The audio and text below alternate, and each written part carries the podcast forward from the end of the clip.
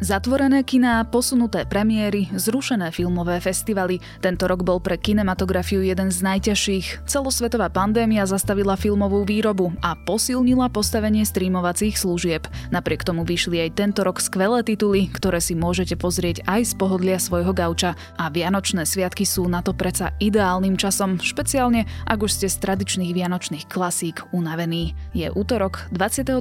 decembra, meniny má Adela. O filmových typoch ale aj o zhodnotení tohto roka v oblasti kinematografie sa budem rozprávať s Kristínou Kúdelovou, šéfkou kultúrnej redakcie denníka ZME a s Petrom Konečným, filmovým kritikom, ktorý už roky pripravuje filmovú reláciu Screener na stránke ZME.sk. Ja som Jana Maťková. Výnimočný dizajn, svetlá v tvare anielských krídel a najlepšia bezpečnosť v triede. Doprajte si jazdu snov s novým SUV Hyundai Tucson, teraz aj s hybridným pohonom. V revolučnom modeli nájdete 10,25-palcovú obrazovku, dotykové ovládanie, náladové osvetlenie a 620-litrový kufor. Vyskúšajte si Hyundai Tucson v predajniach Autopolis Bratislava na Račianskej, Panonskej alebo na Boroch, alebo sa objednajte na testovaciu jazdu na www.autopolis.sk.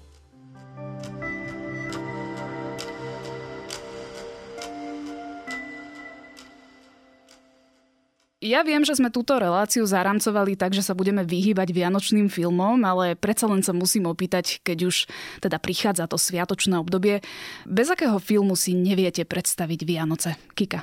Janka, pýtaš sa na filmy, ktoré majú Vianoce v príbehu? Alebo Nie, sa... všeobecne. Vieš, môže to byť aj Die Hard, hej? Áno, áno. Lebo ja ako nerozumiem celkom tomu, že ľudia potrebujú na Vianoce pozerať vianočné filmy, ale pre mňa je to asi prázdniny v Ríme. Uh-huh. A prečo? Lebo Audrey aj Gregory sú strašne krásni. Je to taký veľmi milý príbeh. Naivný, ale pekný.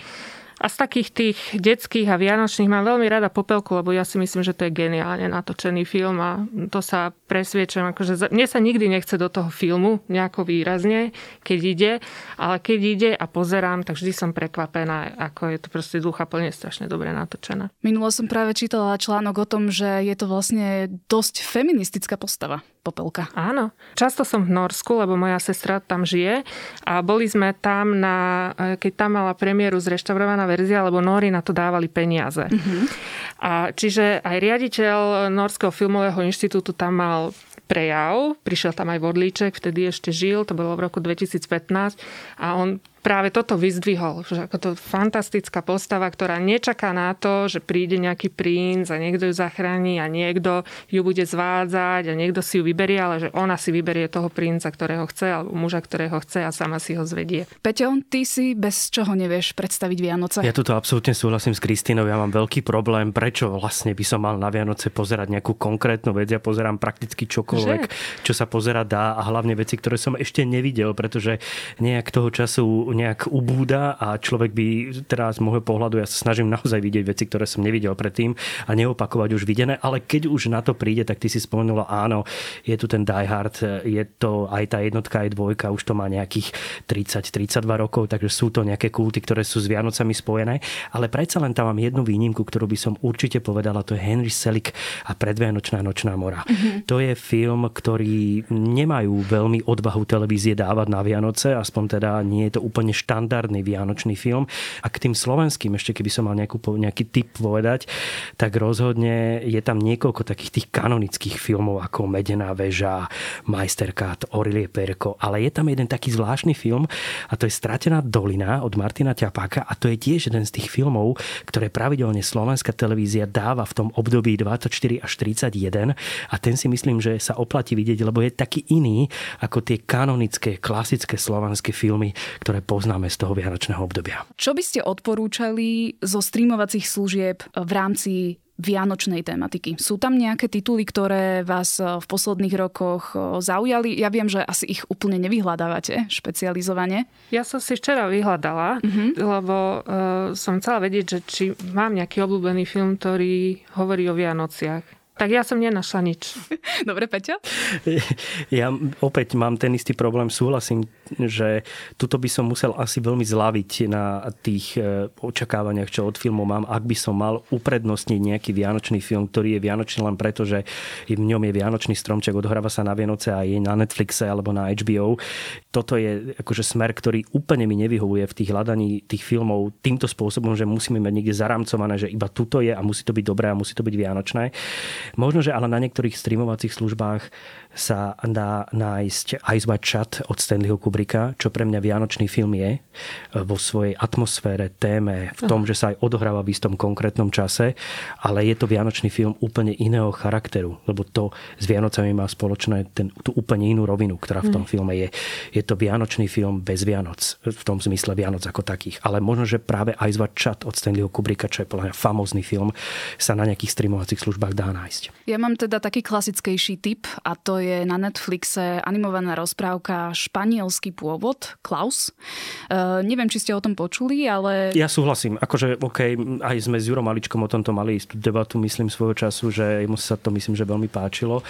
Práve to, že je to tá cesta tej lepšej inteligentnejšej zábavy tohto typu vianočného charakteru, a, lebo tam je naozaj veľké množstvo balastu v tejto téme, aj v oblasti animovaných filmov. A Madagaskar nie je o Vianoce? Že sa chceli do New Yorku do zoo vrátiť, na, neviem, či to bolo na Vianoce, tak Madagaskar je podľa mňa super, keď už si teda načela okay, do animovaných okay. filmov. Madagaskar áno, to, to súhlasím. Akože to sú ale tie vrcholné animáky, kde Aha. tá scenaristika, počet ľudí, ktorí to robí a tá príprava je neuveriteľná. Dobre, Poďme sa trošku obhliadnúť za chrbát. Poďme si pozrieť, že aký bol tento rok pre kinematografiu. Ja som to už v úvode načrtla. Boli zatvorené kina, zrušili sa natáčania, presúvali sa premiéry, zrušilo sa veľmi veľa filmových festivalov. Čo teda tento rok zmení na kinematografii? Na kinematografii podľa mňa tento rok zmení veľmi veľa. Ja mám teda také skôr pesimistické predstavy, čo sa bude teraz diať. E, nejaké dva typy smerovania, čo sa čo asi očakáva. Prvý je tá zmena, absolútna zmena distribučnej taktiky. Za ostatných 60-70 rokov sa nič také neudialo, čo by tak výrazne muselo teraz prekopať distribučnú taktiku. Vidíme to pri Warnerákoch a nebudú tie jediná spoločnosť, ktorá začne, začnú sa ohlasovať aj ďalšie, ktoré jednoznačne musia vymyslieť, ako tie filmy dostať k ľuďom, nestratiť, aspoň niečo zarobiť a vymyslieť, ako ten biznis môže fungovať ďalej. Tá pandémia ľudí uzavrela do tých streamov, uzavrela ich k pozeraniu filmov úplne iným spôsobom a ja mám obavu, že isté percento tých ľudí sa do tých kin bude vracať veľmi ťažko. My mm-hmm. chápeme, čo je to kino, my ho máme radi, ale keď hovoríme z globálneho hľadiska, tak je tu isté množstvo ľudí, ktorí to kino nemajú z neho až taký pocit, ako máme my a možno im až tak chýbať nebude, ako chýba nám. A to si myslím, že môže byť 10, 15, možno aj 20% ľudí, ktorí do kín už budeme dostávať veľmi ťažko. Čiže ten biznis padne z tejto stránky absolútne na kolená. Aj festivaly vlastne budú musieť pripustiť filmy, ktoré budú mať premiéru na streamovacích službách alebo len tam. Aj filmový festival v Cannes, ktorý sa tomu bránil doteraz, bude musieť zrejme to prijať. No, rozhodne si myslím, že Berlín ale to čaká o pár týždňov prakticky úplne totožne, pretože to vtedy sa asi nič nezmení, čiže budeme tu mať ešte veľmi náročné niekoľko mesačné obdobie, ktoré sa týka aj veľkých hačkových festivalov, ktoré budú musieť vymyslieť, ako pokračovať to, túto cestu ďalej. Pre mňa je to veľmi nepríjemná situácia, hlavne s tými festivalmi, pretože ja milujem festivalové filmy vo festivalovom prostredí. Nemám problém s komerčnými jednohúbkami doma, ale festivalový typ filmu, kde si to vyžaduje vyžaduje iný fokus, inú pozornosť, prípravu toho človeka na to, čo ho čaká, že to nie je to domáce pauza, jogurt, e, vecko, že človek by sa tomu festivalnom filmu mal naozaj oddať, lebo tedy dochádza k tomu spojeniu s tým filmom a ja si myslím, že festivály to budú mať veľmi ťažké v toto obdobie rovnako, ako aj kina samozrejme, ako aj komerčná, aj tá artová sféra. Keď sa hovorilo o tej artovej sfére, že to má v niečom jednoduchšie, že sa ľahšie prispôsobí a že ten biznis nemusí byť taký veľký. To sú filmy grantovaného typu, funguje ten ten biznis úplne inak, tak si myslím, že aj v prípade tej artovej kinematografie, hlavne v súvislosti záujmu ľudí pri takom pretlaku filmov, ktorý tu teraz je, o konkrétne artové filmy bude veľmi ťažký. Keď majú ľudia doma Netflix, majú HBO Go, nebodaj majú nejaké ďalšie streamovacie platformy, a to už nehovorím o nelegálnom obsahu, tak do toho celého, keď má prísť nejaký malý iránsky film, ktorý povyhrával festivály a máme donútiť toho človeka, aby si miesto Netflixu HBO klikol na ten iránsky film, o toto bude náročnejšie v rámci toho kurátorstva, predaja tých filmov, rozprávaní o tom filme, aby sme my, ľudia, čo sa venujeme filmom, predali tie veci, ktoré máme radi tým ľuďom intenzívnejšie, inak, možno viac komerčnejšie, aby sa tie filmy nestratili z toho balíka, lebo paradoxom toho celého je, že filmov nie je o toľko menej, ako to vyzerá. Filmov sú stále stovky, stovky, ak tisíce za rok, je to obrovské množstvo, len vyznať sa v tom, keďže tie festivaly robili veľmi dobrý lievik, robili veľmi dobrý ten kurátorský model toho dať preč ten balast a nechať iba to najlepšie, tak toto bude veľký problém, ako sa to bude vyvíjať ďalej v tej súvislosti nielen komerčného charakteru, ale aj toho práve festivalového. Akože na druhej strane aj Netflix a najmä HBO Go má aj artové kúsky, snaží sa mm, prinášať aj takéto snímky. Oni aj zachraňujú do veľkej miery Áno, takéto tak. snímky. Že viem, že asi to nie je dostačujúce, najmä pre artového diváka. Ja sa vlastne pristavím pri tých filmových festivaloch, lebo naozaj e, filmové festivaly veľkého svetového rangu sa zrušili, napríklad aj festival Cannes tento rok a Kika, ty tam chodívaš každý rok. Chýbalo ti to? Nie. Nechýbalo mi to. Nie? Nechýbalo mi to, ale... Čakala som inú odpoveď. Uh, nechýbalo mi to len preto, že ja som bola v tom období veľmi unavená. Uh-huh. Mala som anémiu, možno to súviselo. A Cannes je, je fantastický festival, ale pre novinárov nesmierne náročný. Uh-huh. Ako, takže dobre mi to možno padlo. Ale keď už prišiel ten dátum, tak mi bolo lúto. Uh-huh. Ako, lebo všetko vtedy vo vzduši, ten typ teploty, tie farby sezóny ti to pripomenujú, že toto je ten čas, keď normálne si v kan. Takže to ako keď to napríklad sa koná festival Pohoda a nemôžeš byť na pohode. Áno, áno. Presne ten pocit. Hej, hej. No, na online ale... pozerať tiež nechceš, hej, to, to, to, je... to, nie, to nie je hej. ono. Tam nie ale, je atmosféra. Ale zase teda, ja bola som na festivale v San mm-hmm. Sebastiane, kde mm-hmm. tiež chodievam pravidelne a oni sa spojili. Takže spojili sa v takom, takom zmysle, že film, ktorý mal mať premiéru v Cannes, mal nakoniec premiéru v San Sebastiane, akurát tam bolo uvedené, že je to selekcia festivalu v Cannes, čiže ešte San Sebastian tento raz paradoxne mal ešte proste lepší program, lebo sa to tam nazbieralo. Ale naše spoločné výlety do Varov ti chýbajú, dúfam. Strašne, no, to mi chýbalo sa zlako, že nič nechýba. Áno, chýbali mi Košice Art mm-hmm, Film Art Festival Film mi mhm. chýbal mm-hmm. a Kajlové Váry. No, na tom Slovensku to bolo tiež také šeliaké. Schytal si to asi najviac Febiofest ktorý vlastne mal mať tú prvú svoju filmovú premiéru v marci, ak sa nemýlim. To bolo len týždeň potom, ako sa oznámili všetky tie opatrenia, všetko sa uzatvorilo a následne to... Dokonca to bolo ešte kratší čas, že to áno. bolo nejaké len 2-3 dní pred tak. začiatkom festivalu. A vlastne ten dátum posunuli na, ak sa nemýlim, september? Konec septembra, áno. Konec septembra. A tam sa tak, to zase a tam pokazilo. sa to zase pokazilo. Presne tak, lebo prišla druhá vlna. Áno. Čiže oni, akože bad luck, bad luck. Áno, akože Fabio Fest mal tento obrovský problém, ale potom prišli tie ďalšie cesty toho online smerovania mm-hmm. festivalov, ako bol jeden svet Bitukan, kde v prípade jedného sveta sa ukázalo, že mali oveľa väčšiu pozornosť divákov v prípade online ako v skutočnom priestore. Možno, že to aj hovorí o tom, že tie dokumentárne filmy ľudia veľmi radi práve vyhľadávajú spôsobom toho, že na ne nemusia ísť úplne do kina. A, mm-hmm. Že sú doma na gauči a môžu mať k tomu nejakú streamovaciu diskusiu, majú k tomu predtým niečo povedané. Čiže naozaj sa ukázalo, že v prípade jedného sveta je ten online nie že jediná možnosť, ale je, ukázalo sa, že je to vlastne veľmi dobrý model, mm. ktorý do budúcna môže paralelne fungovať s tým skutočným. Ja som si tiež našla viacej času alebo viac filmov, tak to a jeden svet e, neurobil to, že by vidieť, ako keby som sa do kina. donútil človeka pozerať, ako to bolo v prípade iných prehliadok v konkrétnom čase, ale dal 24 hodín na pozretie filmu, mm. ktorý v ten deň premiéru mal, čo bolo obrovská výhoda, lebo človek nebol ukotvený v tom, že 2020 musí niečo pustiť, ale mohol si ten film pozrieť prakticky počas dňa kedykoľvek a mohol aj dopozerať, keď si ho aj pustil, mohlo potom, myslím, že aj dopozerať neskôr, keď už bol raz pustený. Výsledok bol ten, že tento model mne osobne veľmi vyhovoval. Mm-hmm. Troška ma mám väčší problém s tým konkrétnym ukotvením, že sa to hrá na tú konkrétnu kinosálu, že 2020 sme v tom konkrétnom kine a všetci mm-hmm. pozeráme v tom konkrétnom mhm. čase nejaký To bolo napríklad film. Bitukan. To bolo napríklad Bitukan. Mm-hmm. Alebo Mytel Cinema Fest, ktorý mal tento rok 3-4 filmy, ktoré boli mimoriadne dobré, ale tam som sa teda prekonal a donútil som sa, lebo som ich chcel veľmi vidieť. Fungovalo to skvele na tej platforme Kino doma a človek si naozaj pustil ten film 2020, bola zvučka Europa Cinemas, následne bola zvučka kina Lumiera, išiel film a fungovalo to ako keby sme naozaj sedeli v kine, len tam bola tá nutnosť 2020 začať. A jogurt si mal, alebo si poslušne bol bez jedla? Jogurt som si už pripravil dopredu, na vecku som bol tiež predtým, čiže som tomu dal akože absolútny fokus, to sa nedá pauznúť totiž to, lebo je to ten istý princíp ako v kine.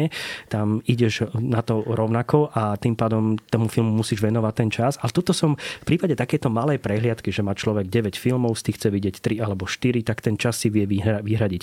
V prípade jedného sveta to bolo také dynamickejšie, lebo tam som chcel vidieť rovno 20-30 filmov. Výsledok bol ten, že to sa nedalo samozrejme, ale tiež som stihol nejakých 9-10 filmov, ale veľmi mi vyhovoval ten model kedykoľvek. Keby tie filmy mohli v takom zrýchlenejšom mode, ako ty rozprávaš, tak ich, akože dvojnásobná rýchlosť. Tak ich stihneš viac, áno.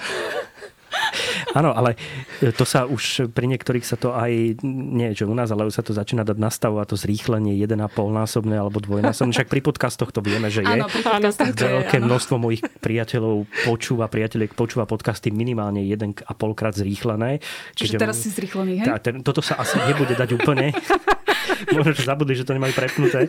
Ale, ale toto je zaujímavé pri tých, pri tých filmoch, že keď sa dostaneme do levelu, že ľudia budú pozerať filmy 1,5 násobne zrýchlené, tak už bude asi veľmi zle. Ja ešte zostanem pri tom Bitukan, lebo áno, mne to tiež úplne nevyhovuje tá cesta toho, že o 2020 si musíte sadnúť ku gauču a ty brďo, čo teraz? Rýchlo nastaviť počítač, rýchlo skontrolovať, či internet je OK a tak ďalej.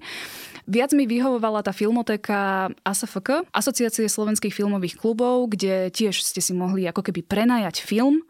Oni to mali na platforme, a teraz neviem na akej. Mm, oni to majú na, myslím, Vimeo platforme. Na Vimeo, presne tak. A na 48 hodín ste si zaplatili konkrétny film za 2-3 eurá a mohli ste si ho pozrieť v rámci tých 48 hodín, čo bolo super. Tak som videla ženu v plameňoch Čiže geniálne. Áno. A to je vlastne VOD platforma, mm-hmm. ktorú ASFK urobilo a sú teraz také dve silné platformy a to je ASFK a potom ešte tá najsilnejšia momentálne to je Edison Line od Film Europe, kde už je vyše 300 festivalových filmov, čiže vznikla a vzniká kartotéka pre ľudí, ktorí chcú sa venovať festivalovej kinematografii za tých ostatných 10-15 rokov intenzívne, tak je tam obrovský balík filmov. Tam a už sa každý teda, mesiac pribúda áno, nejakých 30 stále alebo a nedá sa už povedať v dnešnej dobe, že sa nedajú dajú zohnať festivalové filmy, že kde to pozeráš.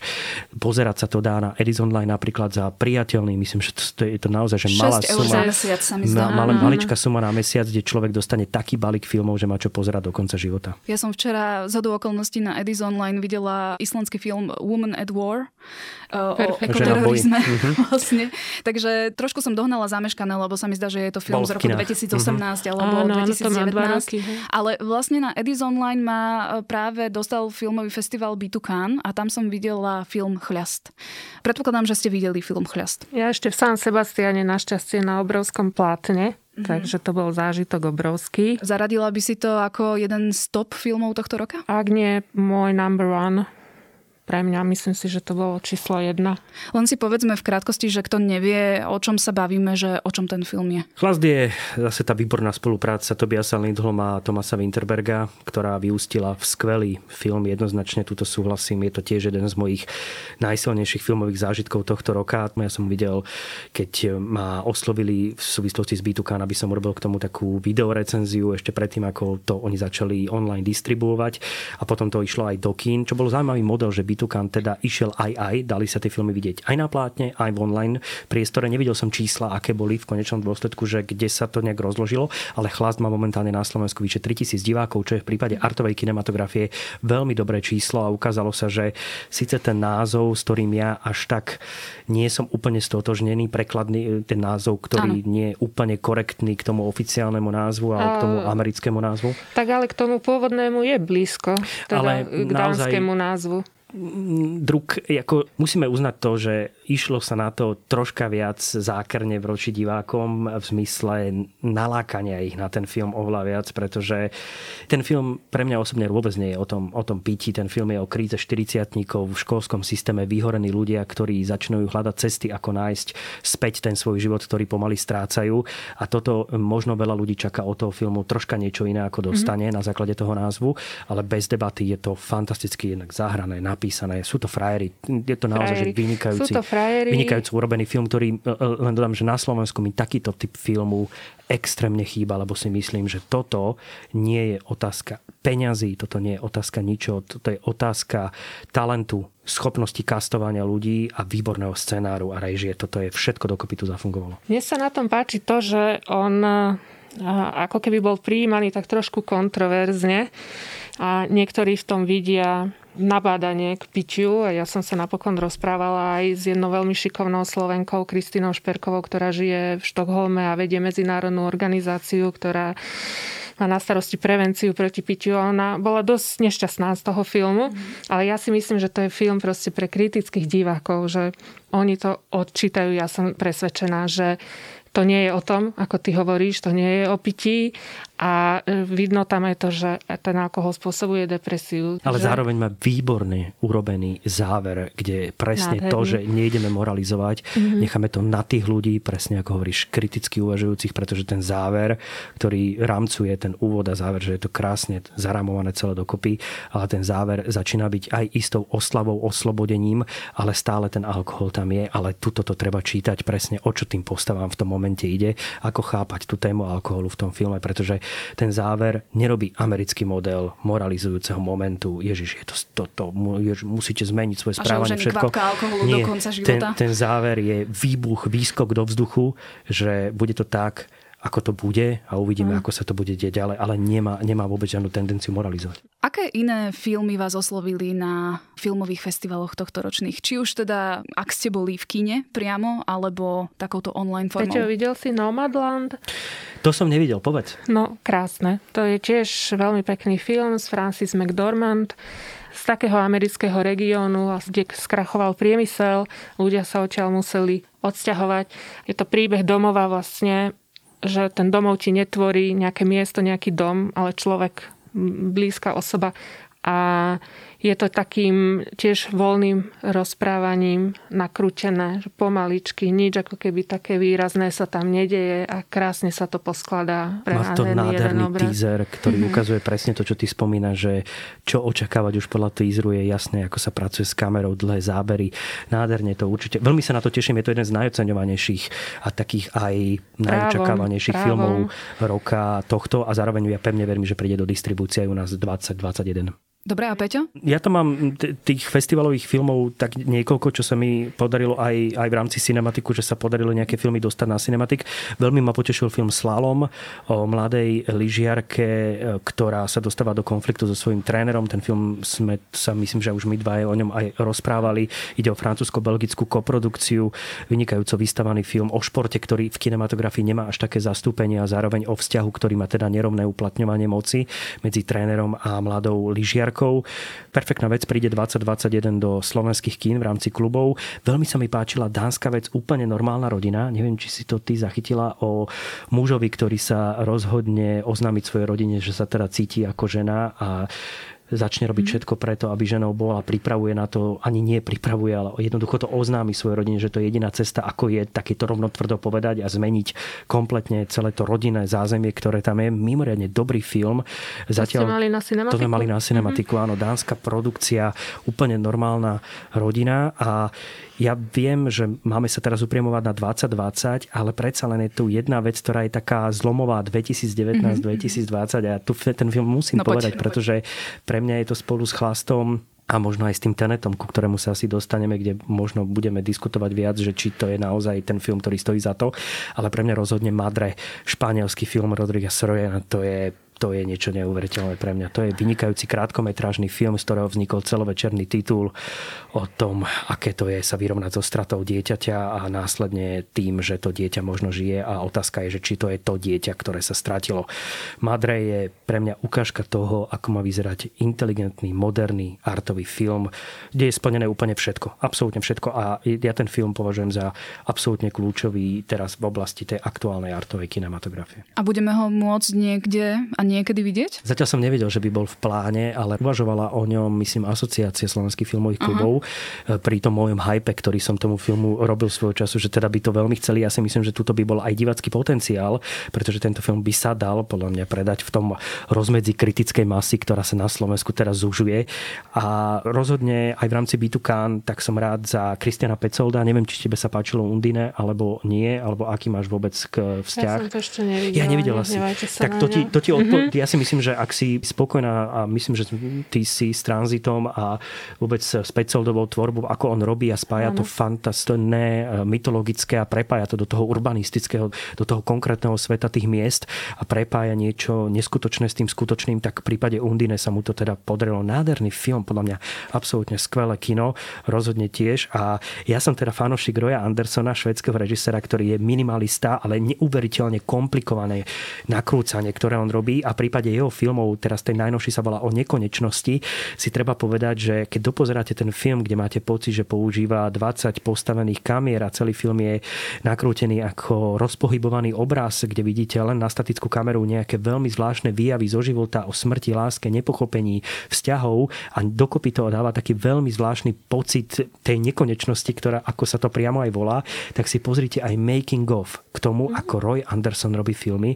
Až vtedy pochopíte, aké to je šialené, že to, čo vidíte na tom plátne, kde vidíte ulicu, vidíte nejakú architektúru, vidíte nejakú cestu, vidíte nejaký plot, tak to v skutočnosti nie je plot, nie je architektúra, nie je to nič reálne, sú to všetko vytvorené kulisy, ktoré pôsobia neuveriteľne reálne až nereálne v istých momentoch, ale je to obrovské množstvo práce, ktoré mu do toho dáva. Čiže ak ste už takí tí pomerne odvážnejší diváci a diváčky a chcete skúsiť niečo, kde tá vyprázdnená narácia, alebo povedzme si to ľudský, nie ide o nejakú príbehovú štruktúru toho filmu, ale ide o nejakú pocitovosť, o približovanie sa k vytvarnému umeniu a k statike vytvarného umenia, tak tuto ten film o nekonečnosti Roya Andersona švédsky, to je par excellence titul tohto roka, ktorý, alebo respektíve toho prelomu, ktorý mne veľmi veľa dal a ukázal, že aj toto sú tie výkyvy, kedy ma tá kinematografia baví veľmi dobre a on to robí skvelé. Je to aj zábavné, čo je neuveriteľné robiť zábavu v statických obrazoch.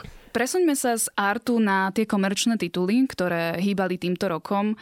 Bolo ich pomenej. Rok, ktorý mal napríklad odštartovať e, nový film Jamesa Bonda, zrazu ním nie je, lebo sa to presunulo na budúci rok.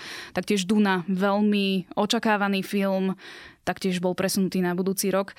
Ale boli tam určité tituly, ktoré zarezonovali. Ja osobne poviem 1917. Oh. Krásny film. A videla som to na veľkej obrazovke v IMAXe, v podstate s tvojim odporúčaním, Peťo, a nemohla som urobiť lepšie. Bolo to nádherná jazda, krásna jednozáber, akože jednozáberovka, ale bolo to nádherné. Takto Bola... sa majú nakrúcať vojnové filmy, podľa mňa.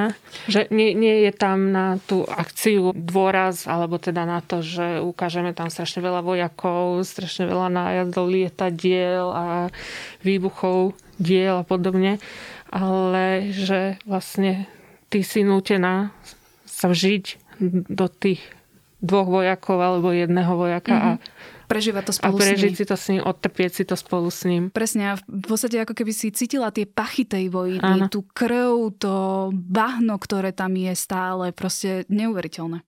1917, áno. E, do našich kín to teda prišlo až v roku 2020, ale je to teda 2019.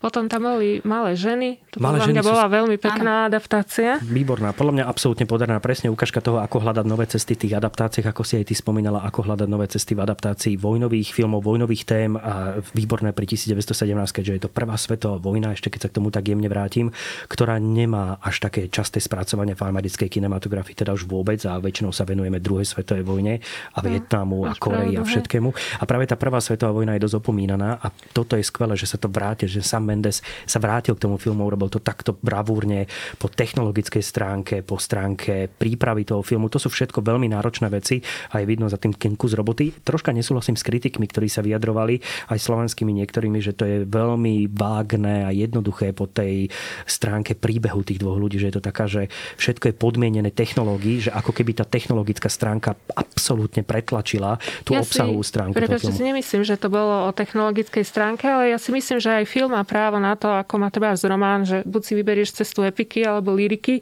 a toto ako keby bola viacej tá lyrika. Čiže ako Silou ale... mocou hľadať príbeh je niekedy podľa mňa škoda kamerová... v tom filme, že nechaj Presne tak súhlasím. Nechaj, ja s tým vôbec nemám problém. Ja s tým mm-hmm. tiež nesúhlasím. Myslím, že je to úplne ustrážené a je to lyrika, ale kamerová epika by sme mohli povedať, lebo rozhodne. tá je teda neskutočná. Aha. To, čo tam oni povymýšľali a opäť making of rozhodne odporúčam si pozrieť na YouTube alebo kdekoľvek, lebo tuto vidíte, že koľko je za tým naozaj reálne práce, ako je to pripravované.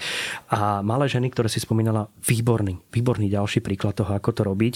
A mne sa ešte veľmi páčilo z tých e, komerčnejších vecí, možno Proxima, tak v komerčnejšie, mm-hmm. ale je to, je to stále akože ten konvenčnejší typ filmu.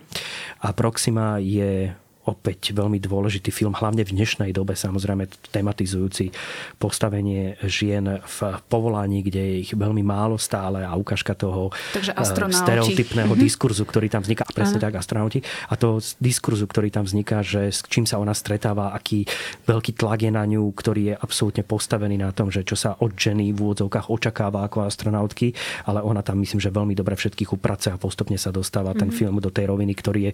Ten film je motivačný jednoznačný v tom zmysle, že nie je jeho cieľom ukázať, že tá vec je neriešiteľná, čo mi prípade veľmi dobré, ale e, že tá, tá cesta je tam a že je možné presvedčiť aj mizogyne nastavených ľudí alebo ľudí, ktorí sú absolútne stereotypní, absolútne predsudkoví, ako jej kolega, ktorý tam ide spolu s ňou do toho vesmíru, alebo pripravujú sa spolu na tú cestu, ktorý od začiatku si o nej myslí, že bude teda skôr tam variť a robiť to, čo sa v úvodzovkách od ženy očakáva. Malovať sa pred zrkadlom. A malovať sa pred mhm. zrkadlom vo vesmíre, tak zrazu pochopí, že tu má kontakt práve s človekom, ktorý veľmi rýchlo uprace. A takže je to veľmi dobré, dobre urobené po tejto strane. A mne sa páčilo to, že napriek tomu, že v porovnaní s filmami, ktoré sa venujú letom do vesmíru alebo takýmto témam, že to bol proste mrňavý rozpočet, a napriek tomu ja som tam necítila, že by to bolo amatérske, čo sa týka tých záberov technologických, alebo keď trénovali, alebo keď už išli do vesmíru, že ja som mala plnohodnotný zážitok z vysokej vedy alebo technológie. Ušetrili to, že v tom vesmíre neboli nakoniec, akože zobrazené to nebolo, ale áno, tá príprava... Áno. Spoiler, povedal si spoiler. Uh, teraz.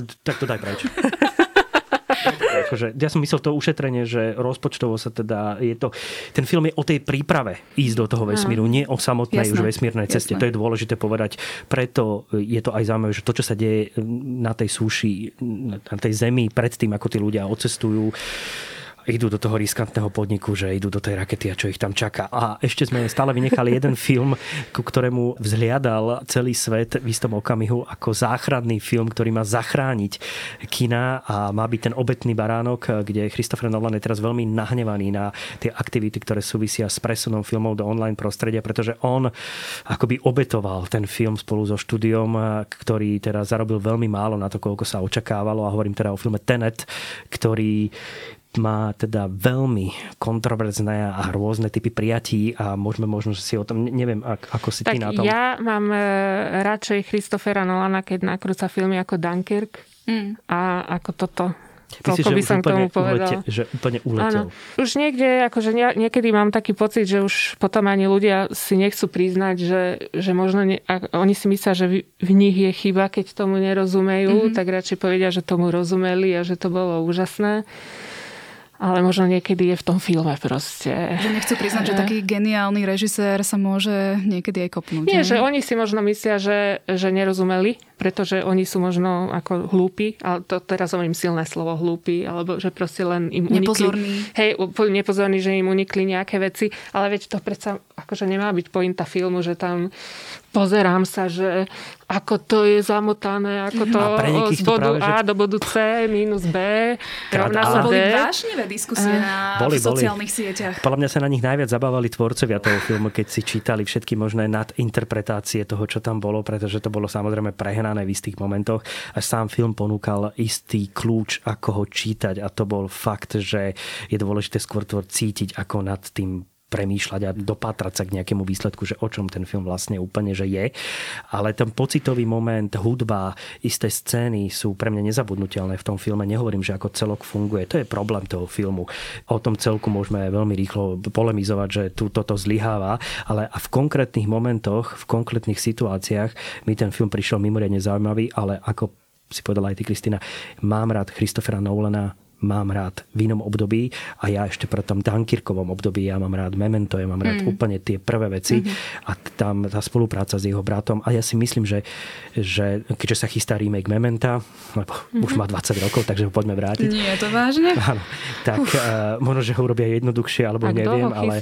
No som on sám, sám? no áno, akože má to ako ohlásené už, eh, keby nebol COVID, pravdepodobne už je to hotové, len výsledok je ten, že je to celkom tiež zaujímavý moment, že prečo sa vlastne Memento vrá situácia, že či už tí mladí ľudia sa k tomu nevedia teraz dostať, alebo chcú inú verziu. 2? Nie, to má byť úplne, že remake, mm. to má byť ten s istý film. hercami všetko, hej? To, to úplne neviem, ale akože celkom, celkom hrozí, že bude aj s inými hercami, ale bude to jeden z takých mála momentov v americkej kinematografii, kedy sám režisér spraví remake vlastného filmu. Takých Aha. prípadov nie je až tak veľa a udiali sa, ale to, toto bude teda jeden z takých tých aktuálnych momentov, kedy sa to má udiať, ale tiež to možno, že o niečom svedčí, keď sa rozhodne rozhodneš robiť remake vlastného filmu? A ja som trošku tak povrchne prechádzala správami. Nechcel Coppola urobiť remake Krstného otca? 3? Coppola len... urobil update tretieho dielu Krstného otca, kedy ho prestrihal a urobil novú verziu Aha. Krstného otca, ktorá teraz vyšla a je iná v istých scénach, ale z pohľadu kritiky tu hovoríme o tom, že je to taká malá náplasť na to urobiť z toho lepší film, ako tá trojka bola, že jednoducho niektoré veci nevylepšíš len strihom a tak, ale tiež je to zaujímavý moment, že Coppola sa rozhodol nejakým spôsobom vyriešiť svoju traumu z trojky Krstného otca tým, že ho jemne prestrihal. Ja len dodám k filmu 1917, že tí, ktorí ho nestihli v kine, si ho môžu pozrieť na Netflixe a malé ženy si môžu pozrieť na HBO Go. Ale ako my dvaja spolu už hovoríme, nepozerajte to na kalkulačkách, ano. pretože pozerať 1917 na mobile, Fú, to čo, čo veľa ľudí v prípade Netflixu pri seriáloch robí, mm. tak pozor, aby si si... v zrýchlenom mode, hej? mode. Inak to musí fičať. Ale vieš, lebo to je jednozáberovka, dve a pol hodiny či koľko. Nemáš toľko času v autobuse. Áno, to tak za 20 minút celú 1917. Neuveriteľno. Takže pozor, kalkulačky nie, toto treba vidieť na niečom normálnom, ani na notebookoch to neodporúčam, lebo potom e, dostávame sa k tomu rozporu, ktorý sa stáva na diskusiách, že tí ľudia sa nás pýtajú, že čo sú to vlastne za filmy, čo odporúčame, keď oni to videli na mobile a je to chvina. No tak áno, na mobile sa filmy nepozerajú. Poďme ešte k domácej kinematografii, československej scéne. Je niečo, čo vás tento rok oslovilo? Jediný československý film, tento rok som to naozaj zanedbávala, ale jediný dokument, ktorý som videla, bolo v síti. A teda ten ma položil na kolena. Áno, v sieti je, napriek tomu, že ide o koprodukčný, viac český ako slovenský film Vita Klusáka, tak uh, tu si myslím, že je to ojedinelý filmový experiment, ktorý má aj veľký potenciál. A Barbory Chalupovej, aby som bol teda presný, tam je mhm. dvojica režisérov, uh, ktorý má veľký potenciál aj v rámci diskusí, ktoré to otvorilo, školských predstavení, analýz. Uh, to je naozaj že veľmi dobrý materiál a veľmi dobrá štúdia celej tej situácie predátorov na internete a toho, čo zažívajú dievčatá vo veku 12, 13, 14 rokov pri komunikácii s ľuďmi tohto typu. Takže hlavne tie čísla sú šokujúce. Celé je to viac menej šokujúce, ale nie je to vlastne strašno šokujúce. Je to experiment, ktorý dopadol, ja si myslím, že výrazne inak, ako aj oni očakávali, že dopadne a preto je to šokujúce vlastne aj pre toho diváka nakoniec. Ešte teraz sú na niektorých tých ľudí trestné stíhania, sa mi zdá, že ešte stále, že? Áno, ja si myslím, že to tam budú, budú aj riešiť, ale keby som mal ja povedať za seba tento rok, čo sa týka slovenskej kinematografie alebo koprodukčnej kinematografie, čiže tie koprodukcie s Českou republikou, ktoré sú veľmi časté na dofinancovanie tých filmov, tak ja tam mám hneď niekoľko filmov, ale na prvom mieste samozrejme snímka služobníci Ivana Ivana Ostrochovského. Podľa môjho názoru je to jednoznačne najlepší slovenský film tohto roka, hraný. Ivan urobil skvelý, medzinárodne obsadený film o 80 rokoch na Slovensku, o tom, čo sa tu dialo v súvislosti so slobodou slova, s kolaboráciou, s tým postavením ľudí v katolíckej cirkvi a s tým rozhodovaním sa, či kolaborovať alebo nie. Netradičná téma, mimoriadne moderné artové spracovanie. Treba naozaj očakávať istú snahu aj toho, že musíte s tým filmom spolupracovať, lebo nie je to ľahké pozeranie. Napriek tomu, že ten film je veľmi krátky, tak musíte rátať aj s istým modelom experimentovania v obraze, zastavovania obrazu, ktorý pôsobí niekedy ako výtvarné umenie, kedy tí ľudia prezentujú len nejaký pocit toho prostredia, krásna práca s tým čierno-bielým komponovaním, tom uzavretom priestore, kde tá naozaj tá čierna bojuje s tou bielou a tá biela s tou čiernou, takže také tie názorové jednoduché metafory v úvodzovkách, ktoré tam sú. Ja si myslím, že Ivan urobil skvelý film a ja si myslím, že to je vývozný artikel týkal Slovenska. Úplne súhlasím. Nemyslím si, že to bol zlý rok, čo sa týka slovenskej produkcie, ale služobníci sa úplne vymyká nielen proste produkcii tohto roka, ale v niekoľkých predchádzajúcich rokoch. To bol film, ktorý prekvapoval každou minútou tým filmárským umením alebo filmárským remeslom, že to nebola len sila príbehu, príbeh bol silný, ale aj tá čierno-biela mu slúšala fantasticky. Ty hovoríš, že to vyzeralo ako výtvarné dielo. Ja som to vnímala ešte lepšie ako výtvarné dielo, lebo som nemala pocit, že sa to tvári na to výtvarné dielo, že pozrite mm-hmm. sa, aké krásne obrazy vieme urobiť. Proste to bolo úplne prirodzene s ľahkosťou, ako keby vymyslené. V poslednej dobe sa tak slovenský film vybral trošku aj cestou ako nehercov, alebo teda hercov, ktorí mm-hmm. ešte nemajú skúsenosti. Ale mne sa tak zdalo, že v porovnaní s inými krajinami nikdy si filmári nedali takú námahu, aby riadny castingu robili a vybrali ozaj, že talenty. Akože dobre, boli to neopozerané tváre, ale hrať nevedeli. Ako, um, nehovorím, že toto sú nejakí veľkí herci, čo tu hrajú, ale proste uh, uniesli to. Veľmi pekne to uniesli, tento príbeh a plus teda, že tam bol taký mix aj so skúsenejšími hercami, takže nakoniec to veľmi dobre vyznelo a čo by som ja vyzdvihla najmä, že tam nebola lopata v tom filme. Čiže...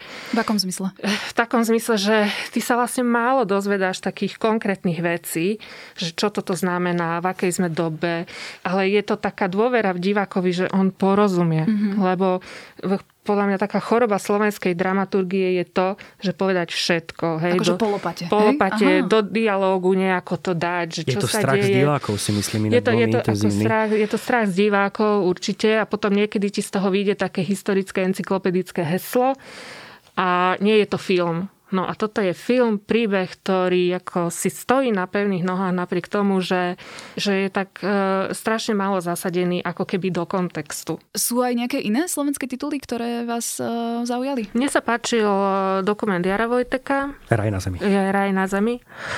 Máš ešte niečo? No za mňa určite, mne sa páčil aj veľmi Milan Sládek od Martina Šulika. Aha, Myslím, že štandardne dobre urobený dokumentárny uh-huh. film nabitý informáciami. Rovnako je veľmi dobrá aj alchymická pec o Janovi Šmánkmajerovi od Jana Daniela Adama Olhu ktorý to je naozaj že skvele urobený film, ktorý nás aj prezentoval v zahraničí, teda je to československá koprodukcia. No a rozhodne musím dodať aj Kráľov videa a ide o film o rýchlodabingu v Československu 80. a ešte aj 90. rokov. Chalani, ktorí robili práve kráľov videa, si celkom zamakali, oslovili všetkých ľudí, ktorí na tom pracovali, ktorých našli a je to zábavné, v istom momente je to mrazivé, lebo je tam ten moment toho, že je to neuveriteľné, ako sa tie filmy ku nám dostávali a niektoré sa vôbec nedostali a tie, čo sa dostali, mali teda rôzne typy toho dubbingu, niekedy absolútne nezmyselného a vymysleného, lebo tí dublery niekedy neodvládali ani jazyk, čiže bola to niekedy veľmi vtipná záležitosť. A ešte by som povedal jeden hraný film, a to je Mira Forna Žaby bez jazyka. Neviem, či si ty ten film videla. On prichádza do slovenských kín pravdepodobne budúci rok. Teraz mala Febio Festovú takú špeciálnu e, predpremiéru. Pár uvedení iba, ale ty si videla podľa všetkého. Ja si myslím, že to je film, ktorý nebude komunikovať s divákom bohužiaľ. Je ešte viacej odťažitý ako služobníci, lebo obidva majú istú experimentálnu rovinu toho rozprávania. Nie sú to štandardné filmy, majú ťažké témy a sú odťžité od diváka. Otázka je, že ako nastaviť tú odťažitosť tak, aby sme ho úplne nestratili. Ja som aj čakala, že Mira Fona niečo viacej vymyslí, trošku originálnejší ako nie, nie, nie, že téma, že by mala byť originálna, ale že to je tak múdra žena. To je strašne šikovná holka. A mne tam proste nemám pocit, že by niečo do diskusie k tejto téme vlastne, čo, čo ide tiež o násilí, domáca bol na žena, že priniesla.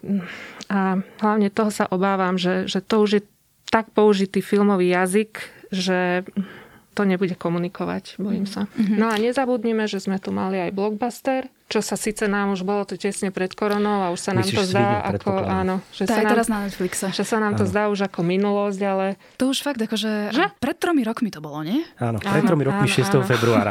Ale inak pred tromi rokmi, áno, Svinia, obrovské čísla, Mariana Čenkel-Solčanská. S Rudom Bírmanom. Kto nevidel, nech si hm? pozrie na Netflixe a urobí si vlastný názor. Ešte predtým, ako sa dostaneme ku konkrétnym vašim typom na streamovacích platformách e, na dobré filmy a dobré seriály, mám ešte jednu špecifickú otázku a to je, že sklamanie roka. Bolo niečo, na čo ste sa vyslovene tešili a čo vás sklamalo? Že ste si povedali, že och, tak toto bol stratený čas? To je záľudná otázka, pretože otázka sklamania roka v prípade blbosti, ktorá ma sklama ešte viac, ako som očakával. Na to sa nepýtam. Alebo v prípade vážne, že dobrej očakávanej veci, ktoré ma sklame. To myslím. E, tak keby som povedal to druhé, tak asi isté sklamanie roka v istej podobe je pre mňa Tenet, od ktorého mm-hmm. som teda čakal možno niečo iné, ale potom tých sklamaní roka, fakt, že dementných sklamaní roka, kde je to slovo, ktoré sa ospravedlňujem že ho používam v tomto kontexte, ale naozaj mi v prípade filmu ako Kec a pri, prípada, že jediné možné, ktoré nejak súvisí s tým, o čom ten film je. A tu nehovorím o ešte niektorých slovanských veciach alebo koprodučných, ako Ženská pomsta od Dušana Rapoša, alebo príliš, ja, príliš osobná známosť. Takže my máme tu aj takéto zárezy, kde, ale tie moje očakávania boli veľmi nízke, ale ten kec a ešte Follow Me, to bola... To, follow Me je vec, e, kde istá akože hviezda sociálnych sietí vycestuje do Moskvy kvôli takému obsahu pre svoj nový blog a prechádza istou skupinou takej e, survival hry, respektíve takej hry o prežitie, ktoré poznáme aj na Slovensku, čo máme rôzne tie escape roomy a podobne.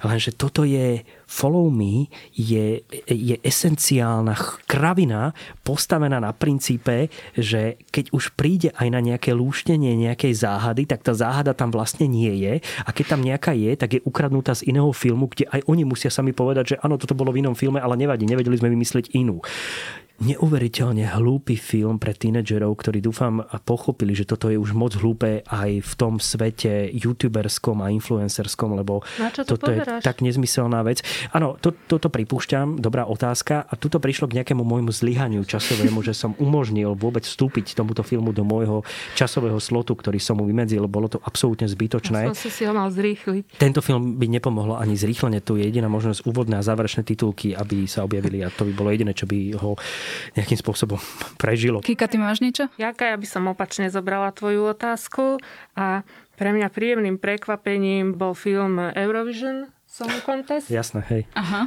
Tak ja som z toho čakala niečo úplne strašné a to bolo totálne super, ako streštené. To súhlasím. Nie? Jasné. No, ja som sa strašne zasmiala. Bolo to tak, že Eurovízia bola vystihnutá úplne kompletne. A to je na Netflixe, sa Áno, to je streamovacia vec, mm-hmm. nebola v distribúcii. Áno, áno, odporúčam. OK, ja môžem povedať len za seba, že ja som celkom bola zvedavá na Radioactive. V Bratislave ma celkom aj atakovali billboardy. A teda bola som dosť sklamaná. Fakt? Mm-hmm. Ja som nebola. Bola som sklamaná práve kvôli tomu spracovaniu. Mm-hmm. Brutálne rýchly strich. Akože úplne zbytočne rýchly strich. Ďalej mi to spracovanie pripomínalo skôr také, že dokumenty Viasat History, alebo niečo v tom zmysle. Čo majú že... také tie hrané sekvencie. Áno, niektoré, presne áno. tak, presne tak. green screenoch, áno. Uh, tuto A ste... úplne, že nezmyselné scenaristické áno. kľúčky, tuto totálne tebou... z rýchlika, veľmi zle. Akože... To s tebou súhlasím, mňa Radioactive nie, že by až takto ako nasrdil, ale čakal som od toho filmu oveľa viac, ale na konci som pochopil, že opäť tu bolo podľa mňa veľký strach e, z divákov a hlavne taká snaha snaha edukovať za každú cenu a ukázať to dôležité, čo tá téma dá tým najdiváckejším konvenčným spôsobom, ktorý sa blíži možno aj tým dokumentárnym veciam e, tých rôznych kanálov, ale miera experimentovania, miera nejakého toho, že poďme niečo robiť také osobné, niečo výpovedné, to sa všetko dalo do úzadia. Tuto bolo veľmi dôležité povedať, kto to bol, mm-hmm. kto čo, čo robil, ako to dopadlo, aký je výsledok a ako to je dôležité pre dievčatá a ženy, aby sa zaujímali o vedu, pretože je to super a môžu dosiahnuť veľké výsledky. Ja som to čítal celé takto, že akoby nad tým všetkým bola tá snaha odovzdať ten odkaz. Taký film na hodinu dejepisu. Tak uh, dobre. A, a nie, nie, nie. rovnaký názor. Nie, e, ja, Keď ja to za... porovnám s Proximou, nie, nie, nie. inak zober si túto komparáciu, porovnaj Máš. to s Proximou, ktorá je motivačná, je motivačná, je dôležitá rovnako ako je Radioactive. To sú dva veľmi podobné filmy vo svojich motivačných rovinách, ale kvalitatívne sú každý iný level. Ja len, že ja som zase nebola sklamaná vzhľadom na to, že ja väčšinou som sklamaná z tých životopisných filmov mm-hmm. všeobecne. To tam tak netrpela, ale to som chcela povedať, že aspoň som vďaka tomu robila rozhovor s Marian Satrapi a Maržán, tak ju volajú, a to bol obrovský zážitok stretnúť túto ženu. To je atomová bomba. Výbuch energie. Ten, ty máš ako... ten iný rozmer. Tebe to prebilo áno, toto. Mne no. to prebilo asi toto. Keby ste si chceli náhodou vyhľadať na SME rozhovor s ňou. Áno, tak, tak treba bolo... si vyklikať eh, Kristínu Kudelovú a, ako autorku denníka SME a nájsť si tam článok. Kedy to bolo? V júni? Ja som sa s ňou v Paríži tesne, tesne pred zatvorením hraníc Aha. stretla, ale myslím si, že som až niekedy v apríli publikovala ten rozhovor, alebo v máji. Ja som myslím, že som aj nejak, nie celý, ale nejaký, nejakú čas som čítal, takže mm. je určite to je zaujímavé, pozoruhodné, bez, bez debaty. Len akože ano, mňa to prepalo ten dobre, film. Poďme teraz na to primárne, na čom je vlastne založený tento podcast a možno, že doteraz posluchači všetci trpeli. po hodine sa k tomu dostáva. Po hodine sa Keď on k tomu rozpráva. Presne, presne. Peťa za všetko môže. Dík. Predtým, ako sme prišli nahrávať tento podcast, som vás poprosila, aby ste si vypichli top 5 filmov na streamovacích službách z tohto roku, ale v podstate aj z nejakých iných. A top 5 seriálov tiež z tohto alebo z iných rokov, ktoré si teda posluchači môžu pozrieť eh, v rámci tohto vianočného obdobia. Takže Peťo, môžeš začať s filmami top 5. Top 5. Tak eh, pre mňa jednoznačne Aaron Sorkin ukázal, že scenaristicky to je bravúrne, čo dokáže a je dokonca režíne v tomto prípade. The Trial of eh, Chicago 7 alebo Chicagský tribunál, tak bol ten prekladový názov, ide o americko-anglicko-indickú koprodukciu, ktorá teda rozpráva o tom proteste, ktorý sa odohral v roku 1968, myslím, proti vojne vo Vietname. Veľmi silné nové fakty pre ľudí, ktorí nepoznajú alebo nezachytili ten proces, ako prebiehal. Je to veľmi nabité informáciami, briskné dialógy, naozaj to, čo Aaron Sorkin vie, tak to je v tomto filme urobené vynikajúco. A keby nebol COVID možno, a keby bola iná situácia, toto sú štandardné kinotituly, ktoré si viem absolútne bez problémov predstaviť v kine a nielen na streamovacích službách. Je to snímka, ktorá sa dá vidieť na Netflixe a áno, presne môžem potvrdiť, že je to ten typ filmu, ktorý vás donúti ešte potom eh, hľadať informácie k tomu reálnemu procesu a naozaj som tým stravila 2-3 hodiny a bolo to veľmi zaujímavé. Jednoznačne. To aj táto informačná hodnota, ktorá nie je podliezavá, ale donúti toho človeka ešte pod tom filme, po jeho pozretí stále s tým filmom pracovať, to je perfektné.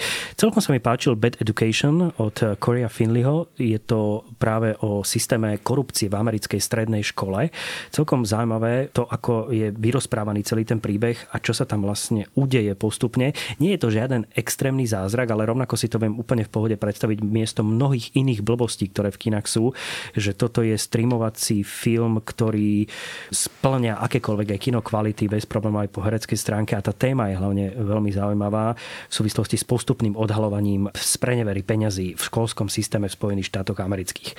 Social Dilemma to je práve film, ktorý si myslím pre ľudí, ktorí nemajú napozerané také množstvo dokumentov o téme toho, ako fungujú sociálne siete, ako funguje manipulácia na sociálnych sieťach, na tých konkrétnych, najslavnejších a možno aj tých menších, ako sa pracuje s ľuďmi v prípade ich manipulácie a reklamného priestoru a čo, ako sa to všetko predávajú tie informácie, tak Social Dilemma alebo Dilemma to je naozaj dokument, ktorý stojí za pozornosť. Myslím si, že nielen pre mladú generáciu, ale aj pre ľudí, ktorí sa dostali k internetu už ako dospelí a teraz sú starší a majú pocit, že niektoré veci sú možno inak, ako im tento dokument ukáže. A som veľmi rád, že sa tam minimálne konšpiruje. Som veľmi rád, že sa idú na tvrdé fakty a že sa oslovili ľudia, ktorí reálne pracovali v tých oblastiach. Perfektný je podľa mňa dokumentárny film ďalší David Attenborough a Life on Our Planet. Podľa mňa je to úžasné v tom, že to nie je Attenborougov film, ako režiséra, je to on ako tvár, ktorá sa tam prezentuje a rozpráva a komentuje perfektným spôsobom svoj život a zmeny, ktoré sa udiali počas jeho života s planétou Zem. Za tých, on má cez 90 rokov a tých 90 rokov jeho života a života planéty je neuveriteľný v tom, čo sa tu za tých 90 rokov všetko vďaka našim nezmyselným veciam, ktoré často robíme, čo sa tu s planétou stalo perfektne urobený dokumentárny film. Takto si predstavujem modernú dokumentaristiku, ktorá nie je tá klasická, ako sme sa aj rozprávali, že tie rôzne edukačné kanály, ale že je to, e, má to nadhodnotu filmového rozprávania. A ešte keby som mal jeden povedať, tak je to Irishman roka 2020, je pre mňa Mank, o Mank Davida Finchera o Hermanovi Mankevičovi, scenáristovi, ktorý spolupracoval s Orsonom Welsom. Je to film, ktorý mne dal aj veľké množstvo informácií, napriek tomu, že občana Kejna milujem a ten film mám napozeraný a prednášam ho a neviem čo všetko, prečítaný o ňom tony veci, ako to robili, tak napriek tomu som mal pocit, že som sa dozvedel informácie vzťahového charakteru práve medzi Orsonom Welsom a Mankevičom, ktoré som netušil, že takéto boli. Pravdepodobne boli naozaj také, ako ich David Fincher urobil. A Mank je hollywoodsky film o Hollywoode, spravený spôsob spôsobom, že sa tešíte z každého záberu. Je to čierno-biele, je to nádherne vystavané, používajú sa isté trikové modely, ktoré sa používali v 40. rokoch, kedy práve vznikol občan Kane. A zároveň tento film plní to, čo ja mám pri filmoch veľmi rád, že človek si nielen začne po ňom možno hľadať informácie o týchto pánoch, ale veľa ľudí občana Kejna v živote nevideli a netušia, čo je to za film. A tento film ich môže jednoznačne naviesť tomu pozrieť si občana Kejna, pozrieť si Manka, alebo urobiť to poradie naopak to už je na nich. Nie je podmienka k Mankovi vidieť občana Kejna predtým, aj keď je to dobrý bonus, jednoznačne, ale ten film je ukážkou toho, kam sa dostal David Fincher. Je to nesmierne múdry človek, ktorý si dal pauzu, urobil film, ktorý je na úrovni naozaj minuloročného Irishmana po formálnej obsahovej stránke. Je to nádherný Hollywood, múdry Hollywood a múdreho Hollywoodu nikdy nie je dosť. Ale tam je presne aj tá otázka, že či je to pre bežného diváka alebo skôr pre filmových fajnšmekrov. Gary Oldman si myslím, že je pre bežného diváka, aj herecký, aj obsahovo. Sú tam insiderské veci, pri ktorých treba vypnúť mobily a počúvať, čo sa tam deje a rozmýšľať nad tými scénami. Nie je to ľahké pozeranie, ale zároveň oni dvaja nemali medzi sebou ľahký vzťah a ten život, ktorý viedol hlavne Herman Mankevič, o ktorom to je, lebo to nie je film o Orsonovi Welsovi, to je o scenáristovi, ktorý mal v tom období veľmi náročné obdobie aj tvorivého charakteru, ktoré sa potom tak všelijak menilo. Alkohol. A mal veľký problém s alkoholom samozrejme a to ako a kedy písal, ktorý čas mal vyhradený na písanie, koľko alkoholu potreboval, ako ho to vlastne aj zničilo, pomerne mladý zomrel, tak e, ten film je práve o tej, o tej náročnosti vzniku toho scenaristického diela a čo to vlastne je písanie scenáru. A ten film formálne aj ukazuje tie isté scenaristické postupy, či už od e, zrazu uvedenie lokácie, kde sa nachádzame, také tie hry, ktoré sme už videli aj v iných filmoch, ale tu je to také prírodzené, príjemné v tom, že dáva to zmysel to takto rozprávať ten príbeh. Ako hovorí, že občana Kejna málo kto videl, ale pritom celá kinematografia z neho vychádza. Mm-hmm. On ten film vymyslel všetko, čo pozeráme dnes vo filmoch. Takže kto ste nevideli, pozrite si ho. Určite, Určite odporúčame. Je to, je to filmová škola. V podstate je to filmová škola za dve hodiny. Všetko, čo si povedal, nájdú posluchači na Netflixe. A Kika, ty máš aké typy? No, ja už k týmto už môžem len tú Eurovíziu pripojiť. Ale to je tiež z Netflixu. Ja si nespomínam mm-hmm. už mhm. na iný film, ktorý by som takto srdečne odporúčila. Ja tu mám ešte pár rozpísaných takých možno aj starších alebo Oscarovejších. Väčšina z nich je z HBO Go. Je to Joker, Once Upon a Time in Hollywood, Jojo Rabbit a potom sú tu aj klasiky. Tie môžete tiež dobehnúť alebo znovu si ich pozrieť, ak ste ich náhodou dlho nevideli. Na Netflixe napríklad Matrix, Pán prstenov, 2001 Vesmírna Odisa, Krsný otec, ktorý tu už bol zmienovaný, Gladiátor, Indiana Jones, Thrones, na HBO Go, Mission Impossible, James Bond, tam sú vlastne všetky časti teraz. Áno. Harry Potter, Dobrý Will Hunting, Fargo, Sin City a tak ďalej a tak ďalej. Mohla by som pokračovať ešte hodinu, ale na to nemáme čas. Takže poďme na tie seriály. Kika, top seriály tohto roka, alebo teda to, to, tohto roka. Hej, lebo mne sa to trošku mm, zlieva možno, lebo mm-hmm. vždy som sa trošku bránila seriálom, lebo sú dlhšie ako filmy. Zaberajú hrozne veľa a času. Vlastne e, musela, som, musela som ich začať pozerať, pretože počas korony nebola iná možnosť. Vlastne toto nás zachránilo všetky. Tam by bol ale... možno dobrý ten zrychlený mod, nie? niekedy. Pri niekedy, niekedy, niekedy áno, ako, lebo však je to náročné napríklad pre takto denníkárov, že no, ja miesto dvoj, dvojhodinového filmu musíš odpozerať 10 hodín alebo 15 hodín. Najhoršie je, keď je, je to nejaký cliffhanger a tebe to nedá spať, že kokos musím si to pozrieť za sebou. A, 10, 10 hodín v kuse, no, lebo no, ako nemôžem keď inak. chceš, tak je to dobré, ale keď musíš, tak je to horšie. Hej? Že kvôli recenzii si to proste musíš pozrieť, či sa ti to páči alebo sa ti to nepáči. No takže možno som objavila aj nejaké veci, ktoré tam už boli pre mňa absolútna topka Netflixu je Kominsky Method s Michaelom Douglasom a s Alan Markinom, ako nech už je tretia sezóna, hoci tam bude tento raz Michael Douglas sám. Afterlife, Rickyho Gervaisa, nemá to chyby.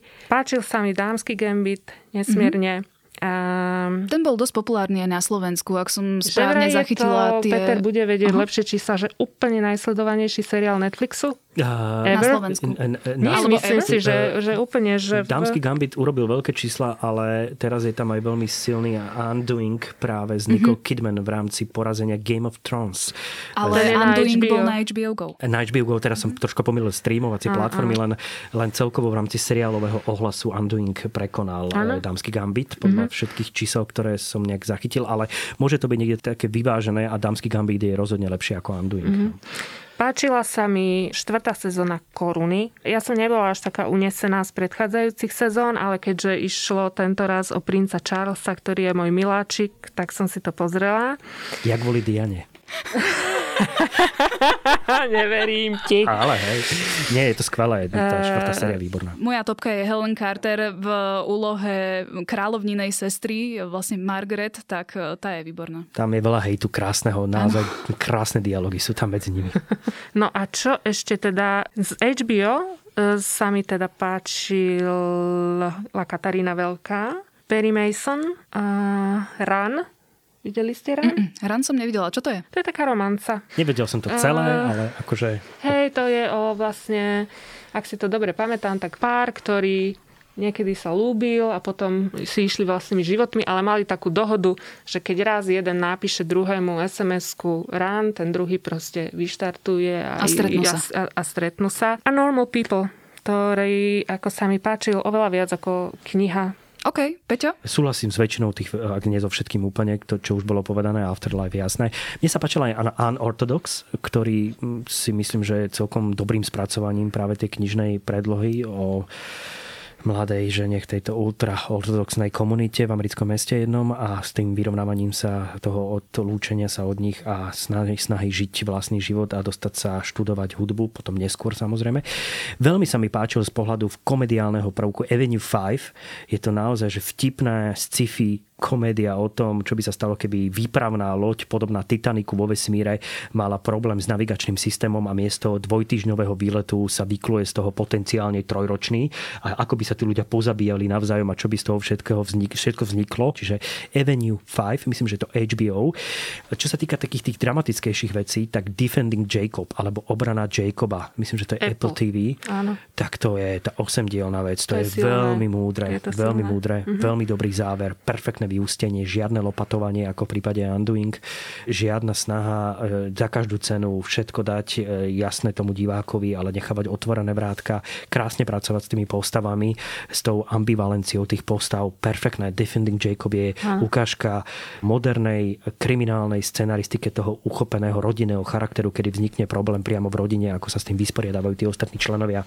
Perfektné. No a jedno stifičko, ktoré sme sa o ňom aj myslím, že rozprávali mi osobne, Tales from the Loop, taká krásna seriálová záležitosť postavená na takých objavovaní tajomstiev vesmíru spojených s takým malým mestečkom, kde vidíme jednotlivé príbehy prepájené medzi sebou, je to natočené systémom futuro retro, čiže spájania budúcnosti a retra. Je to veľmi múdre, mi sa to teda veľmi páčilo v tej pokojnosti a v kľudosti, v žiadnej takej nejakej snahy za každú cenu na toho diváka niečím zautočiť a je to veľmi múdre v tom, ako fungujú tie postavy, o ktorých tak málo vieme a tak chceme vedieť viac a o tom systéme toho zvláštneho vynálezu, ktorý v tom malom mestečku sa nachádza pod tou zemou a čo ten vynález vlastne robí s tými ľuďmi. Tales from the Loop. Naozaj, že veľmi múdre. A potom také veci ako Kalifát, čo videli úplne všetci. Ale možno, že taká ešte neobjavená vec je Ted Lasso, ktorý predstavuje takého veľmi optimistického až energicky nabitého typka, filantropa, ktorý trénuje tým futbalistov napriek tomu, že v živote tzv. soccer, čiže ten klasický futbal netrenoval alebo trénoval amerického futbalu, čo je úplne iný šport a dostáva sa do britskej ligy a dostáva sa do konfrontácie s majiteľkou klubu a vzniká medzi nimi neuveriteľne zvláštna e, kombinácia vzťahov aj medzi tými e, športovcami, ktorí sú tam. Je to ako afterlife v športovom prostredí. Je to veľmi pripadalo taký nával pozitívnej energie. Opäť sa riešia emócie mužov, čo sú veľmi potláčané emócie v seriáloch. A je veľmi dobré, že aj Afterlife, aj e, seriál Ted Lasso ukazujú práve tú emočnú stránku mužov takýmto spôsobom múdrym, neprvoplánovaným. Aj komínsky metód v podstate. Aj komínsky metód, áno, tak to je, mm-hmm. to je ďalší skvelý seriál. A možno ešte jednu vec, Blúdne kruhy, kde absolútne exceluje Mark Ruffalo v dvojúlohe.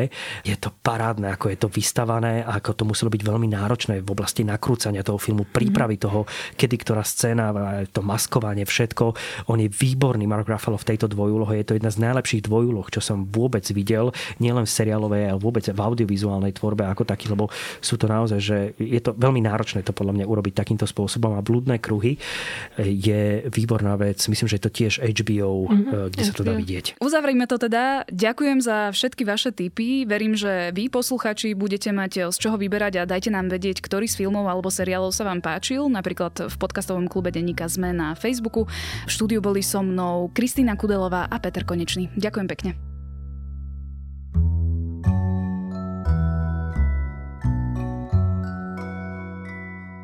Počúvali ste Dobré ráno, denný podcast denníka sme s Janou Maťkovou. A ešte na záver pripomeniem, že my, tvorcovia Dobrého rána, sme pre vás zostavili špeciálny vianočný playlist na Spotify. Nájdete ho pod názvom Vianoce s podcastom Dobré ráno. Tak dúfam, že vám spríjemní tieto dni. Majte sa krásne, pekné sviatky a do počutia.